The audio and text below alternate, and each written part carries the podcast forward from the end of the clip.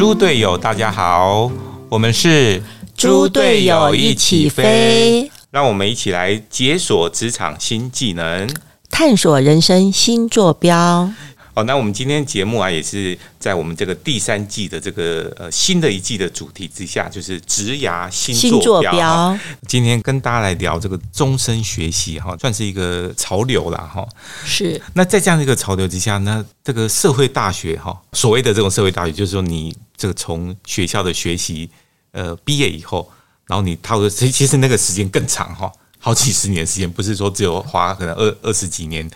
呃，十几年、二十年去在学校的这个呃教育这个体制下去学习，这样子的情况下呢，大学它其实就会有一些完全很颠覆性的一些新的做法出来了哦。哦，哪些做法呢？其实世界各国的这些大学哈都可以看得到这个趋势，但我们可以举美国的很有名的这个 Stanford 来讲哈，诶，他就提出了一个所谓的二零二五年的愿景。二零二五年非常接近了，就是后年，对不对？对，非常接近。所以我们特别来举这个例子，就表示说，他这个已经是做了一段时间，而且是很快就要达到这个愿景的这个阶段的哈。他提出了一个叫做开放式的环形大学哈。哦，什么叫做开放式的环形大学？他其实说真的，就是在推一个所谓的新的这种。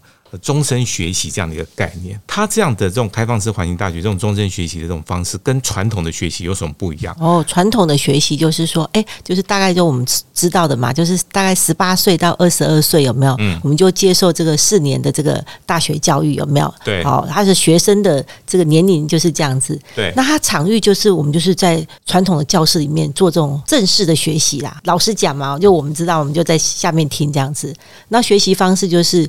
毕业后有没有获取知识的管道就很有限了，真的很有限啊！对啊，好像觉得就我就学校就脱节的感觉了。然后入学的资格呢，也就是说，哎呀，刚好就是十八岁，我们现在有一些符合资格，有没有一些啊成绩还是什么之类的来证明自己就有入学资格这样子。离开学校之后，我们就讲叫做什么校友会有没有？好像只有在什么校庆的时候、特殊活动，校友才会回去的感觉，真的很少，很少。就就离开学校就很少再回去。哎，我有听我朋友在讲说，他从来都没有回去过。有很多人是这样啊，但是现在呢，呃，所谓的大家在推的这个终身学习，它的概念完全不一样哦。他的这个所谓的学生，就不是那些一定是是要什么十八二十岁的那种那个年轻人，所以有可能是八十一岁，对对对，几岁都可以学啊。那个不是很多人那个。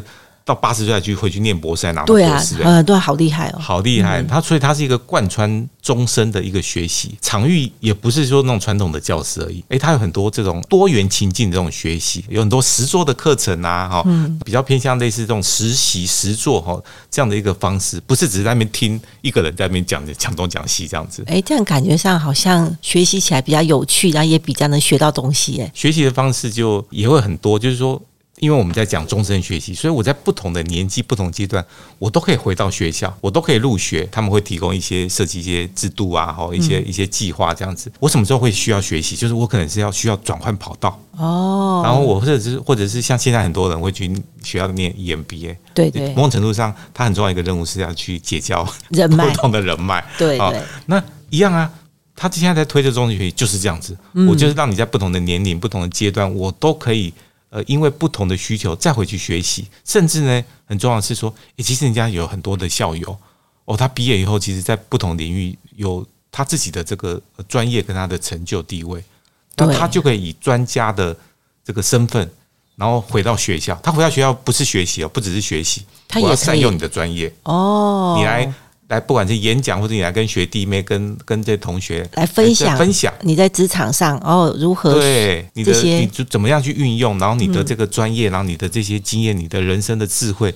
也都很棒哎，就是不只是一个回来学校学习的角色，他可以回来教导啊。因为他是真的在外面这个所谓的各行各业里面哦，如果是已经有这个所谓做出不错的成绩啊，杰出校友有没有？这个就是我们在讲说，其实现在很多很多学校越来越重视，尤其大学哈，或者是这个呃科技技职的体系很重视夜师。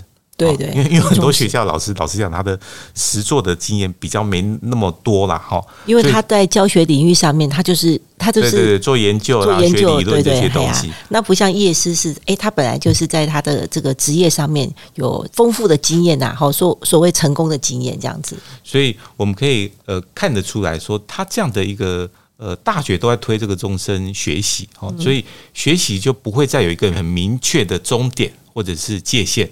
嗯，那同时他也可以打破那个我们觉得那种学校的一个围墙哈。那现在大家一直在讲说要翻转教育，就是要打破那围墙。我不只是在学校，我在那个教室里面，他其实在我在这个企业里面，我在实际上的运用的这个知识，运用这个我的这个职涯技能这个场域，其实我在那边学习其实更适当、更快速，对不对？对，其实那个所谓的职业学校的这种。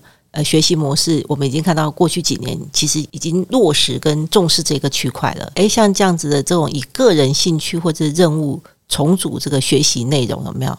诶，真的是会比比较精准学习啦，哈。我们可以看出大学它的角色哈，其实其实很重要，是因为现在所谓少子化，大学招不到生，那你要招国外的学生还不是那么容易。是哦，那所以呢，他们会想到说，我不是在学的年轻人的。那个年龄我才可以招啊，那，因为终身学习，所以是每个年龄我都希望你可以回到学校。然后讲到这个，就真的是可以聊一下，就是像我有朋友啊，然后原先是教这个儿童的，不管是美语或是儿童音乐，他因为少子化之后有没有教室里面不能只有儿童，要不然你会。招不到生，招不到生哈。对，就是开开始也是一样，就是开放出来，就是说，哎，不论是你在哪一个年龄层哦，有时候反而那个年纪大的哈，刚好就是有钱又有闲的，哎，反而是他的招生的这个对象。哦，所以有时候甚至是这个亲子可以一起来学哈。哎，对呀，亲子共学的。我觉得讲到这个共学，其实那种所谓的这个，如果让跨年龄层的哈，呃，这个所谓的我们在讲这个呃。轻盈共融嘛，哈。对。那如果是轻盈它共学这样的一个机制，是确实是不只是我们现在在想象是都是发生在社区比较多。哦，讲这在台湾的场域来讲，是在呃社区的一些据点哈，或者一些公共住宅等等的。但是其实，在国外其实越来越多的大学哈，老实讲，他是看到这个商机啦，啊，也也是一种新的学习模式。亚利桑那州州立大学，它居然就是让这个宿舍哈，可以让高龄的退休。长者入住，哎，哦，为什么？啊，可以让他自由的使用这个学校的设施嘛，然后还可以旁听任何的课程哦。对，然后宿舍里面也会举办，就是像这个大学教授来带领大这个读书会啊，或者是讲座。哎，这个他们应该超爱的，超爱的啊！而且其实由学校来做这件事情，是本来学校本来就是在做教育的，有没有啊？所以如果假设说我们不分年龄，有没有真的啊？就是高龄的退休长者，他如果很喜欢学习，哎，这是一个很好的一个方式。而且我觉得这些呃高龄这些乐龄族哈，他有一个特色，是因为现在很多有些大学他有这种医护的这种专业。或者是类似长照啊、健健康照护这些的，他们其实找老实讲，他找不到那个实作的场域。对，他通常都会去去找一个说，诶，一个养老村啊，或者是一个长照中心什么的。嗯，诶，如果这些这个乐龄组的朋友啊，退休的这些长者，他进到宿舍来，他这个宿舍本身就可以变成是一个呃实践他们这个长照啊或照护的的一个场域。不管是教室还是宿舍，有没有？诶，其实现有的资源啊，这些宿舍还有教室都是现有的耶。然后学生如果没有那么多，其实有些教室也闲置在哪里啊？或者是原每一个教室可以容纳三四十个人啊，现在少子化之后可能只有十几个人。诶，让这些这个长者有没有想要学习的可以一起进来？诶，其实就不用再重新的去建设这些设备，有没有？嗯。那另外一个很好的是说，呃，刚刚讲到说这个呃教授他会带读书会，哦，这些长者他们一定很爱。然后长者他其实也对很多也对那种译文的活动。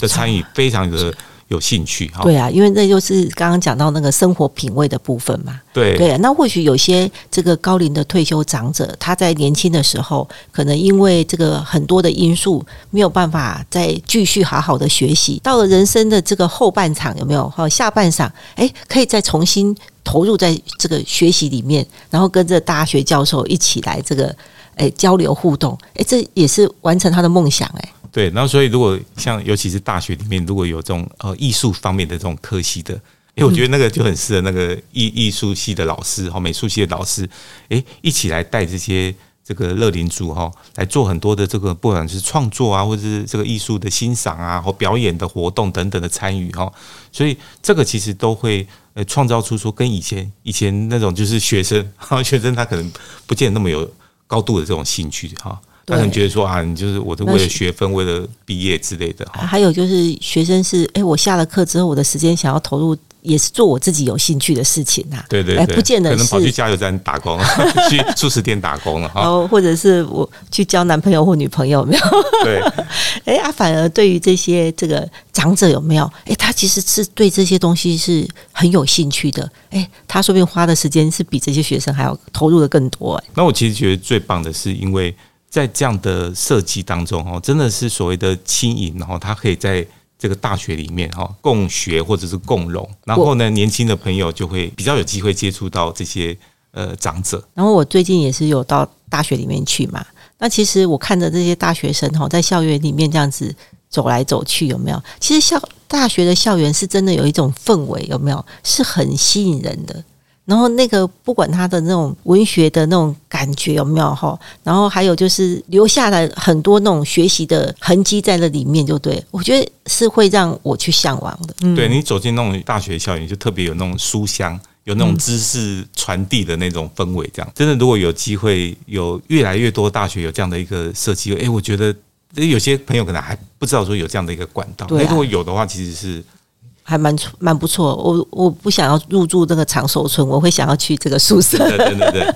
前一阵子啊，我的朋友就是在疫情期间的时候，哎，他推荐那个台大的一些课程哦，线上课程给我，哎，那我进去听，我也觉得很不错，因因为对啊，有免免费的开放出来的，对，不有一部分他觉得可以。供就是这些所谓的这个退休的长辈有没有？就是所谓的这个乐林大学的长辈可以停的这样子哦。哎呀，那我就觉得，哎，这也是另外一种就是很好的学习方式啊。我在线上，那对于这些教授来讲，他他一样是在授课，他也没有多花时间？可是可以让更多人来受益就对了，而且以前我根本没有机会去听台大教授讲的课啊，哎，觉得现在居然有机会，就觉得哎，还蛮珍惜的，而且觉得很开心这样子。这个就是我们讲到这个 Stanford，那不不只是 Stanford 啦，其实是很多的学校哈，大学都在开始来做这种。呃，比较开放式的，针对终身学习哈这样的一个呃趋势所设计的很多的这种呃课程跟机制这样子。对，而且很有趣哦，你就会看到校园里面这个年轻人跟银发族都在这里自由的流动。那学生们哈年轻人看到这个年长者，还以为他是教授，还会 还会很有礼貌的跟他那个打招呼。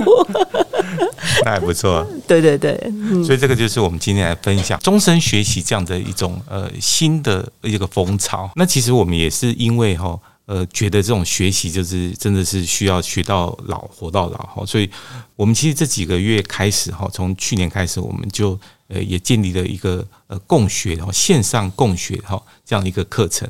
对，而且有很多呃上线的这些朋友们哎也会聊到说哎觉得。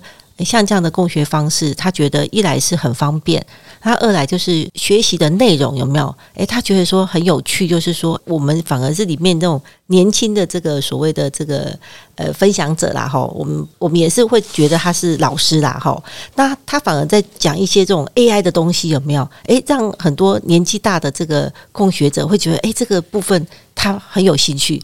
然后他也觉得这个部分，哎，他们讲的很专业，这样子，就真的是实现说，其实。每一个人都有他自己的专业，说每一个人都可以当老师，没有说然后站在台上的那些人就固定当老师，然后在台下就是当学生。对，而且反而这些年轻人他上来分享有没有？因为我们有一些课程是这个两位这个讲师一起讲，哎，他反而更认真的去听另外一个讲师所讲的一些就是诶人生的经验呐，吼还是职场上的经验。哎，其实这也是一种很好的这种互动式教学，不觉得我只是一个单向的。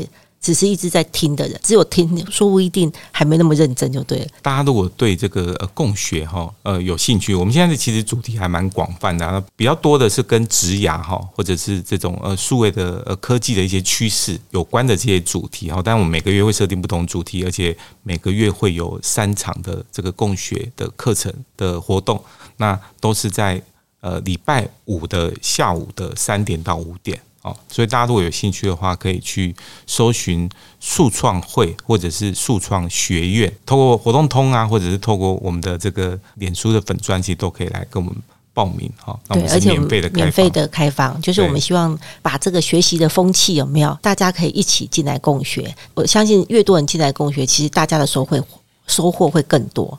对，我们也非常期待大家可以。呃，一起来参与哈。我们今天节目就进入尾声哦。我们每个礼拜一的下午五点哈，会准时在这个现场跟大家碰面。那我们现在跟大家说，拜拜，拜拜。